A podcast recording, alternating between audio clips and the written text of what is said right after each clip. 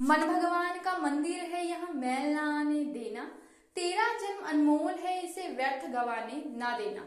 नमस्कार, मैं पूजा सिंह रामनवमी के अवसर पर आप सबके लिए लेकर आई हूँ उनके जीवन से जुड़ी वो चीज़ें, जिन्हें अगर हम सीख जाए तो एक बेहतर इंसान बन सकते हैं। वैसे तो इस दुनिया में हर कोई चाहता है अपने नाम की प्रसिद्धि करना। हर कोई चाहता है धन कमाना, लेकिन बहुत कम ही लोग हैं जो ये सब चाहते हैं, लेकिन सत्य के साथ।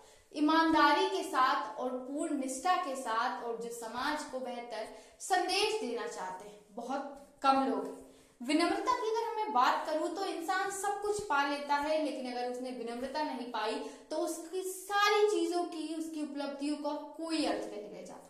इसलिए कहा जाता है कि एक इंसान का ज्ञान उस परिस्थिति में देखा जाना ज़्यादा ज़रूरी होता है, जब वो सबसे ज़्यादा क्रोध में रह के भी विनम्र होता है। वो अपना गुस्सा किसी और पर नहीं उतारता अपनी वाणी का सदुपयोग करके ऐसा कोई भी प्रयोग नहीं करता जिससे दूसरे को मन की क्षति हो।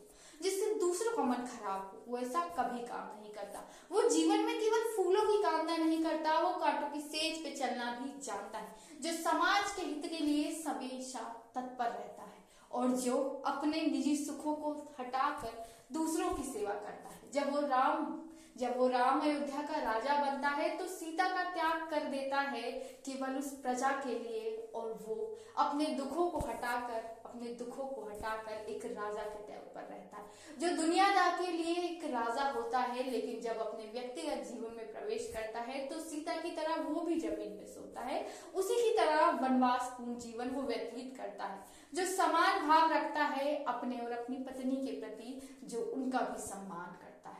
जो दीन दुखियों की सेवा करता है, जो किसी पर भेदभाव नहीं करता है, जो सबरी के भी झूठे बेर खा लेता है, जो सबरी के भी झूठे बेर खा लेता है, अपनी माँ की खुशी के लिए वनवास चला जाता है। वो राम वो राम